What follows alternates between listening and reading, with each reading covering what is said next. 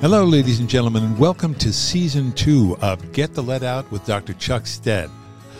We are going to be talking today and starting to move into the area of toxicities and just exactly what some of these chemicals that were poured into the ground will do to the human body and will do to the water that we drink and will do to the soil that we farm in and to, obviously to the communities around Ramapo. This is going to get a little bit more serious, a little bit more scientific right now, and for that reason we have the good fortune of Howard Horowitz with us today. Chuck, why don't you just talk a little bit about our special guest today? Well, Howard Horowitz is a former professor at Ramapo College. We can call him Dr. Horowitz. Okay. And Howard has quite the extensive background in dealing with trying to establish a healthier policy in coping with the carcinogens that we liberally spray upon our community and our ecosystems. So we'll be hearing about that, no doubt, when we get to our roundtable. Okay, then without any further ado, let us proceed with Get the Lead Out with Dr. Chuck Stead and Dr. Howard Horowitz. Chuck, take it away. Thank you, Joe. The next three episodes that we're doing come from the chapter in my Get the Lead Out book, which is called Lead, Plastic, and Nail Polish. And the first section that I'm reading here is lead was essentially the common base metal, which is the standard bonding element that was in the paint. So lead was the common base metal used in general paint production. Although public awareness of the hazards associated with this soft metal increased through the second half of the 20th century, the auto industry continued to use lead in their prime coats, color mixes, and undercoating. As early as 1908, occupational physician Alice Hamilton noted that lead had endangered workers since the first century after Christ. 2 years later, she documented that the painting trades yield the largest number of victims to lead exposure. Yet as late as 1945, federal specifications approved of white lead, a compound of almost all white paints and light-colored paints, as the preferred pigment for all household paints. Then by 1952, the Lead Industry Association, we're calling that the LIA, claimed that white lead still reigned as the preferred coating for both exterior and interior decorations, tinted, thinned, thickened, and colored with the addition of zinc oxide, magnesium silicate, and titanium dioxide. With a linseed oil base, white lead was promoted as increasing flexibility as a plasticizing paint. In fact, the LIA defined paint film as a plastic. They said, quote, "Like many plastics, it would become hard, brittle, and inflexible if it did not contain a plasticizer. White lead pigments permit the proper formulation of paints that provide flexible films not only after application, but throughout the life of the paint," end quote. So, at the same time, the industry made these glowing claims in its 1952 edition of Lead in Modern Industry. It was quietly withdrawing support for promotion of lead in interior house paint in response to intense publicity generated by popular and professional articles, as well as public health studies. Still, lead paint in exterior house paints, industrial use, and automobile finishes remained as a significant part of the market, despite the fact that lead as a pigment in paint was a major source of environmental pollution and was considered an important cause of childhood lead poisoning. Lead as a base component for exterior paints, both residential and commercial, was phased out by the late 1960s, but remained a part of automobile production in the U.S. during Ford's years in the Ramapo region through 1980. The toxicity of lead has long been known. Its reproductive and neurological effects are credited by some historians with adding to the decline of the Roman Empire. Typical lead symptoms include intestinal cramps or painter's colic, renal failure, sterility, and irreversible brain damage. In milder cases, it can cause irritability, while in children, it is believed to cause hyperactivity, behavioral disorders, and learning disabilities. Evidence of chronic poisoning can be obtained from X-rays. Lead deposits on bones and teeth as lead phosphate which produces what's called lead lines on an X-ray. In the late 1990s, a study of lead levels in deciduous teeth, that is baby teeth, was published by the UF2 Center for Environmental Research in Leipzig, Germany. The teeth were collected in dentist surgeries between April of 94 and January of 95. The majority of the 91 children were male, about 74%. The study examined concentrations of lead in teeth as a measure of internal exposure in the past and low-level chronic exposure continually. This study also took into consideration a variety of risk factors of long-term exposure, such as involuntary smoking, including that to be of the expected mothers, the effect of traffic, how children play outdoors or indoors, and of course the housing conditions they lived in. The primary results of this landmark work illustrated an improved understanding of the relationship and long-term exposure to lead, but failed to isolate particular lead exposures in connection with lower IQ ratings. While much of the symptoms associated with lead poisoning, including intestinal cramps, renal failure, sterility, and brain damage, could be the result of a variety of potential exposures, it is the consistency of these symptoms within the Ramapo community that is troubling. An appropriate health study has yet to be conducted, and there has been no support for a deciduous teeth study. Irritability, hyperactivity, behavior disorders, learning disabilities in early childhood are considered a norm among a low-income community. A community of Ramapos living no more than 30 miles from the Ringwood site at Stag Hill in Mahwah, New Jersey, subjected to similar economic deprivation, indicate few of these symptoms. The only difference is this community lives apart from the paint sludge exposure. It would stand to reason that a comparison study of the Turtle Clan in Ringwood with the Wolf Clan in Stag Hill would put the lifestyle diagnoses to rest. So far, this has not been done. Antimony, a lead alloy, increases the hardness and mechanical strength of lead, and has been used in manufacturing flame-proofing compounds, paint, ceramic enamels, glass, and pottery. Liquid antimony has the exceptional property of expanding, not unlike water, when it solidifies, making it an excellent constituent for filling in the crevices of a mold form, yet another important contribution in lead use. Recent applications have included plastics, rubber, and a small amount of the highly purified antimony is used by the computer industry in making semiconductors. The primary threat of antimony to public health is from the concentration within the surface and groundwater at hazardous waste sites, as some soluble forms of antimony are quite mobile in water.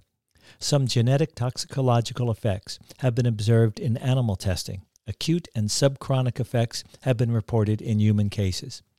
In 1944, subchronic and chronic inhalation tests performed with several doses of antimony dust on rats for a period of 12 months, followed by a one-year observation period, produced microscopic changes in the lungs, which were limited to subacute or chronic interstitial carcinomas of the lung. Effects on antimony workers have been primarily signs of lung irritation, gastric irritation, and fibrosis, metal fume fever, cardiac effects, and dermal reactions. Antimony dermatitis, known as antimony spots, has been an accompaniment to antimony processing from the start. In 1993, a study indicated lesions on the forearms, wrists, thighs, lower legs, and in the flexures, the trunk, back of the neck, the scrotum, but not on the face, hands, or feet. Nosebleeds were also reported. Just as a side note here, in the 1970s, a lot of Ramapo children from the Ringwood area were diagnosed as having ringworm by a local clinic. As described to me, it wasn't ringworm, it was antimony spots. But the children were given a topical ointment, which does temporarily clear it up. And then when they got the ringworm again, which of course was really the revelation of antimony spots, when they got it again, the response on the medical community professionals was, well, the behavior of these children has not yet changed, so they're bound to get it again. And they were given more ointment. Now back to the text. In 2006, upon receiving information that ATV activity was eroding the riverbanks along the Ramapo adjacent to a site known as the Meadows, my students joined me for a field trip there. The Meadows is a low-lying floodplain that had been the site of more than a dozen houses on the New York side of the state line in the village of Hilburn. In the early 1990s, after reporting more than 80 55-gallon steel drums of paint sludge, the DEC investigated the Meadows and ultimately found more than 100 of these drums, which were there and then were removed. An aeration tower was installed and remained on site until readings indicated it was no longer needed. Some years later, when my students and I came upon the dirt trails from the off-road activity, we found a great deal of hardened paint sludge had been revealed. In one location, I found the remnants of a campfire. Scratching at the ashes, I could smell the smoky, sweet scent of lead paint. It has a unique odor. You see, as a young man, I worked for my uncle, reglazing warehouse windows. We used a little handheld settling torch to soften up the old leaded window caulk. And that was when I first came to recognize the musky sweetness of lead. This helps to explain a curiosity among the Ramapo children during the time of the dumping. There were many reports of children playing with colorful, muddy paint, even making sludge pies and even eating them. At Ringwood, Vivian Milligan remembered chewing lead paint like gum. Billy Cuomo of the Ramapo hamlet near Hilburn, New York, recalled making and eating sludge pies with his brother at the Meadows site. No doubt it was the sweetness of the substance that encouraged this.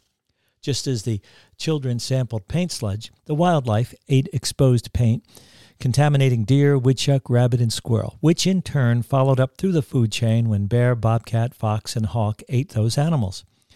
We eventually got excavation at the Meadows site.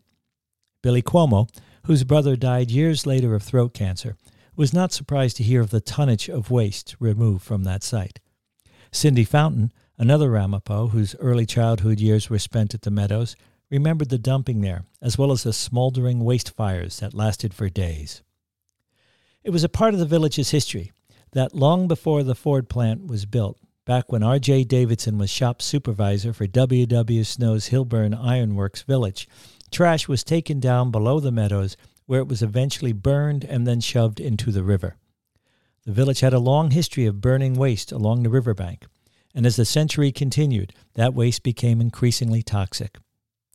At this time, medical science cannot confirm or deny that the throat cancer that Billy's brother suffered, or the numerous cancers Cindy Fountain has had to endure with her childhood exposure.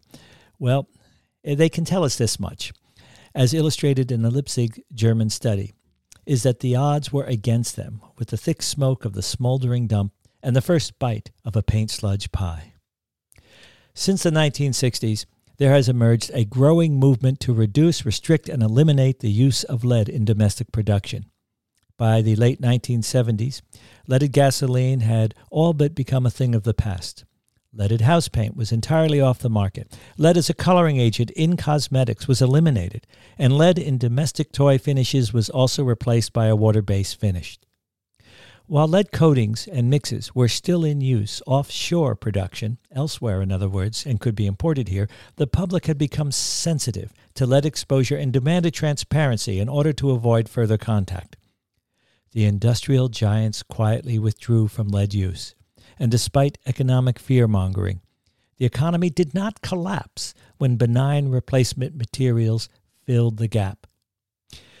The same cannot be said about plastics, but we'll hear about plastics in our next episode.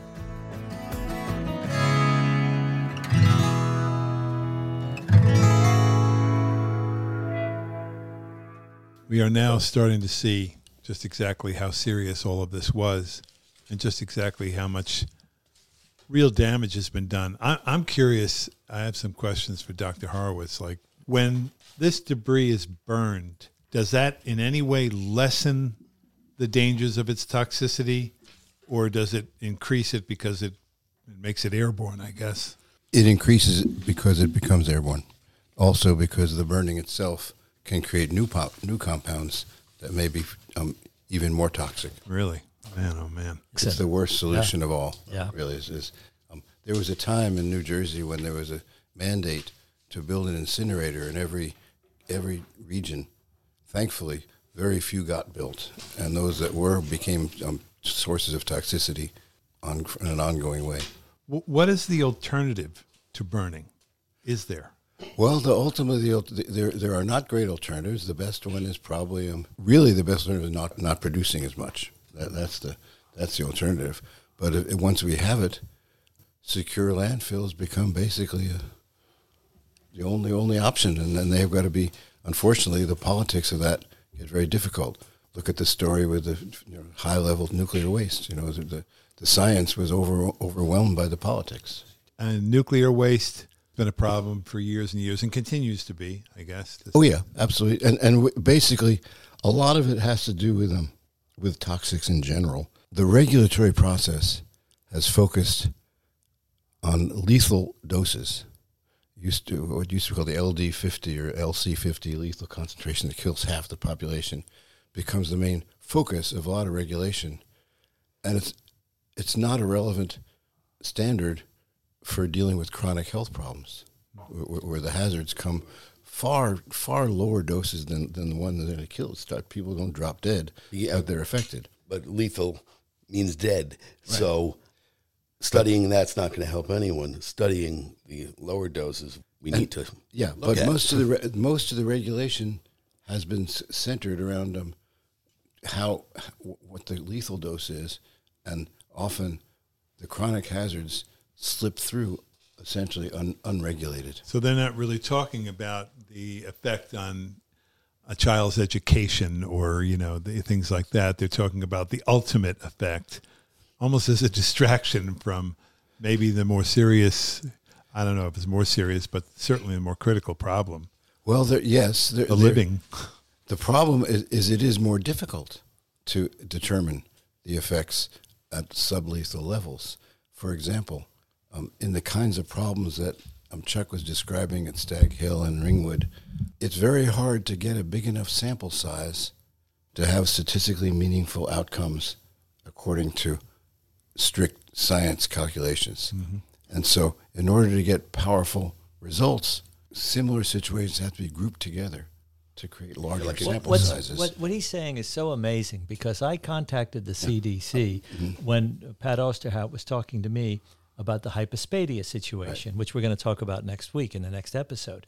And their response was, well, how many cases do you have? And what's the population demographic? And I only had a handful, but it was already spiking well above the national standard. Right. So I felt that was justified in getting them to come in and participate. And they said, no, your population demographic is too small. And I said, yeah, but you got to measure it against what is the standard. They just backed away. They said, no, we're not doing that. And what's so galling about this is the regulatory agencies are essentially justifying the continued use of carcinogens that are actually listed with the ATSDR. They're actually listed. Yeah.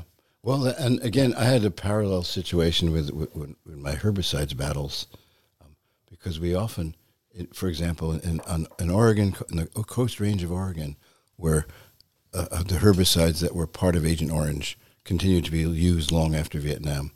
One of them, 2,4-D, is still in use. The other one, 2,4,5-T, we got off the market, which I was a part of, one of hundreds of people.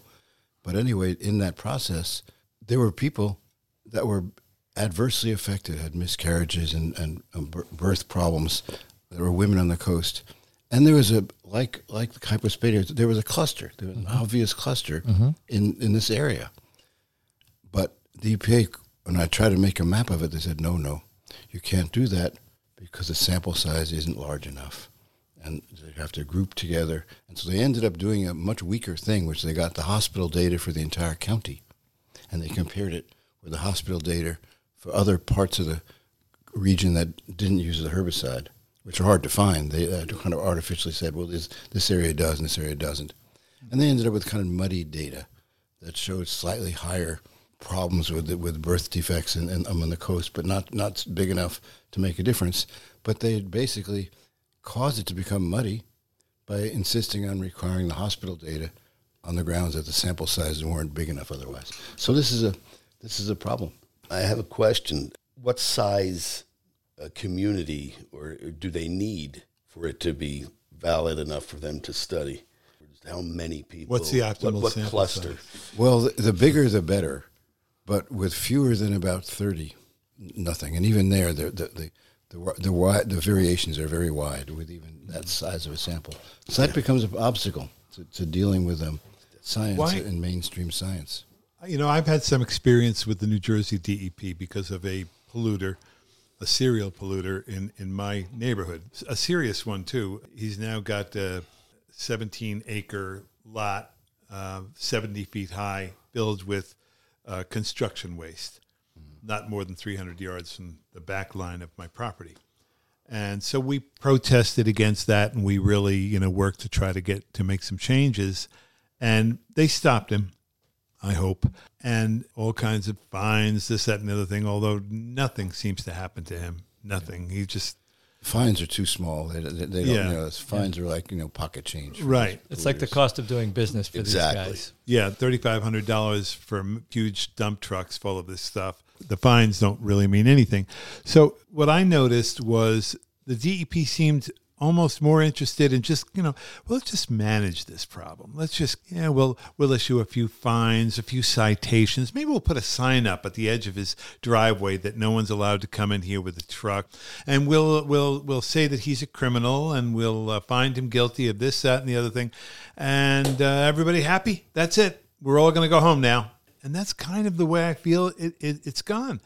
He drives around in his Escalade Cadillac. His daughter drives around in her Escalade Cadillac. They're doing fine. Everybody's happy. The sky is blue. The coffee's hot. We've had all of this governmental activity, and then everything goes silent after that, and nothing really changes. This is a man who was polluting in Warwick, and then when caught there, just simply moved his operation to Vernon, New Jersey, a few miles down the road. Why is that? Why are the regulatory agencies who are responsible for protecting, the Department of Environmental Protection, why are they not more focused on results? Really stopping the person. Does anybody have a sense of that? Or boy, that's a difficult thing to answer. To some degree, the structure makes it hard. People. It's easy to say, and maybe it's true in some cases, the individuals themselves are just bureaucrats. They went through a brainwashing process, which they became bureaucratic in their thought process. And that may be the case. But I think maybe inside them, they do want to do the right thing.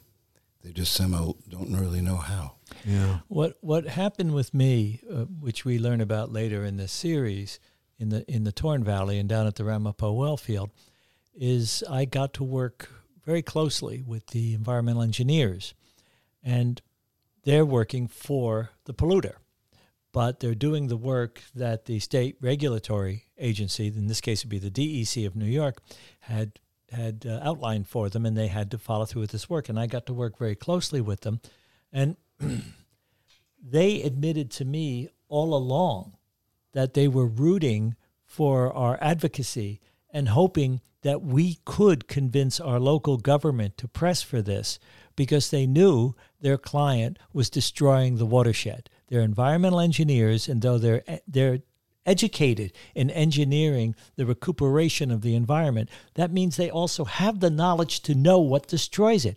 So they were admitting that to me, but then quietly saying, but I never said this, because they're working ultimately for the polluter who's expected to do the cleanup. We got so close, and I can't say names because I probably get them fired again, still to this day. But we got so close that if there was a chance I missed something that I should have seen, they indicated it for me so I could see it, and then I could document it, and then that could be included in the cleanup. But they didn't want their fingerprints on it because we live in a state of indenturitude, professional indenturitude. There is no ethics behind any of this, but there are good people who work within the system, and you have to kind of find them. They weren't all like that, but the ones that were all that I really needed to keep moving along. Now, on the other hand, they needed me. They needed a person who knew enough about what they were talking about that I could then articulate this thing to the municipality and so forth. But it was so scary. sketchy. And they often talked about it. They lamented how sketchy it was. I had a small situation where they literally were just changing a sewer pipe in front of my house, and the gentleman went under there. There was a problem. They tried to get to it with jets, and they saw something broken. They went down, and someone who had gone in there before with a machine had yanked the drain from the house right off of the sewer pipe. And he said that to me. He goes, I'll tell you right now, the guy who did this job here grabbed your pipe and pulled it up off of the thing, and that's why there's gravel all in between, and that's what we found. And he goes, but don't ask me to tell the town of, in this case, Nyack, that right. Because I have a business that I need to run, right. And they give me my jobs, right. And they give me and they pay me, and so it is a monetary thing that really money gets in the way, and for some of these companies, survival, unfortunately, gets in the way of them doing the right thing. Yeah. And the another part of the problem is that the regulatory agencies themselves, when I was fighting herbicides in drinking water in lakes, which I got involved with in various places, I didn't bother with herbicides if it wasn't a drinking water lake. But if it was drinking water, then I jumped into it in Greenwood Lake and some others. And what we found is that the people that wrote the management plans were the applicators themselves. Yeah. And so you end up with a plan which is centered around herbicide application without really any alternatives being considered. Yeah. And so we have to call and say, hey, what about some alternatives? You know, you can do a range of different options from hand pulling to all different things. And it was very hard because the people doing it were basically right. Wedded to the mainstream system that they always did. Yeah, I'm not interested in the alternative because that's not what I do. Right. Gilbert, the guy Gilbert, he sprayed about 100 lakes a year around this area. And so we ended at one time we had a debate at Ramapo College about Greenwood Lake, and he came representing the spray situation, and he that's what he did. Yeah, I remember that. So it's like the perpetrator. It's the same person. Well, they were arguing there was no harm to it. Okay, and again, people aren't dropping dead. In some sense, maybe it's so diluted that it doesn't really matter. It's possible. I have to take the position that it's not okay until we put toxins into the drinking water of everybody, because somebody indeed may end up suffering from it. Of course, right. Until we know the truth, the facts, till we have the data. The danger persists, right? Well, with that, we're going to bring to close this week's session of Getting the Lead Out. This is getting really interesting, and I'm so glad that Dr. Horowitz is with us today because I'm really learning. I always learn from you, Chuck, but we've got a really serious situation here. I've got some other questions, but I'm going to wait until next week. Okay, let me say something right now because I've been working on a plasticizer issue. There's been a lot of attention to the forever chemicals, the PFAs, the perfluorinates, and they've been much in the news lately. And yet, one of the biggest sources of them is not being mentioned at all, which is artificial turf. Artificial turf is gigantic as an industry, and not surprising. It's a way to recycle lots of tires because it's made of recycled tires and plastic blades of grass. Mm-hmm. Every blade of grass, however, would be too sticky if it wasn't also treated with plasticizers, PFAs, to make them more slippery and therefore more functional as grass. So we have this massive amount of toxicity being released. The artificial turf typically lasts 10 years or so. Then it all has to be put to a landfill somewhere, creating, again, toxicity problems in that area because they're going to continue to drain the PFAs. Will continue to drain into the water. Plasticizer buried in the ground. So I just want to mention something to think about for next week. That plasticizers, we hear about Teflon, and this is a kind of a Teflon too. But basically, one of the biggest sources hasn't been talked about, and even the people complaining about PFAs don't seem to know about it. Well, we're going to definitely talk about that next week because this is a perfect lead into that. But I want to leave the audience wanting more. That's how you run a good podcast, folks. Thanks so much for being with us this week. We really appreciate it. Fortunately, we're going to have Dr. Horowitz with us again next week, so we're going to get into this in depth. And this is of particular interest to me because we just paid in Vernon about $3.5 million for artificial turf baseball fields for our kids. Yep. Okay, how about that? Wow. Okay. Thanks, everybody. We'll see you next week. See you next week.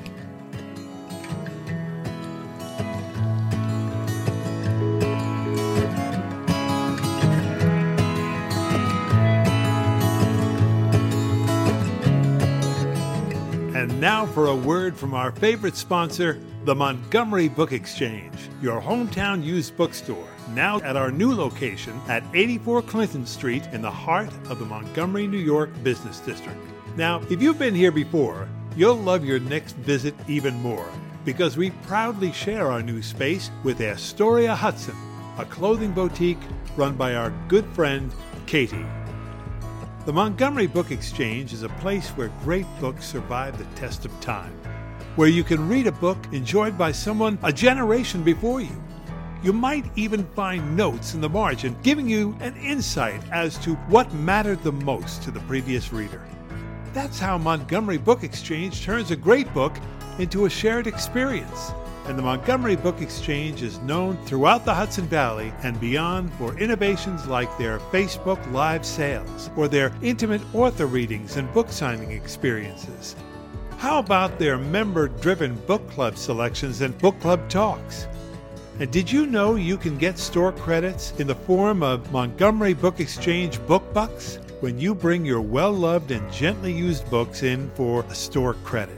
You can also find your Montgomery Book Exchange friends every first Friday evening at the monthly Handmade Montgomery event, which takes place from 6 to 8 p.m. This is a wonderful event featuring local artisans and hundreds of beautiful handmade items ranging from pottery to jewelry. For more information, just go to the MontgomeryBookExchange.com or call them at 845-764-1787.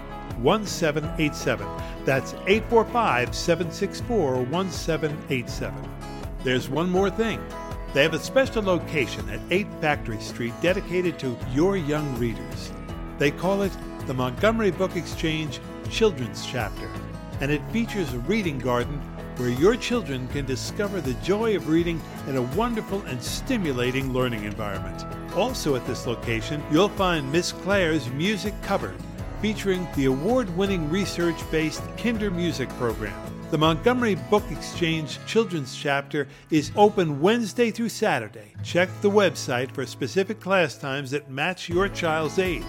You can also contact the Children's Chapter at 845-522-9652.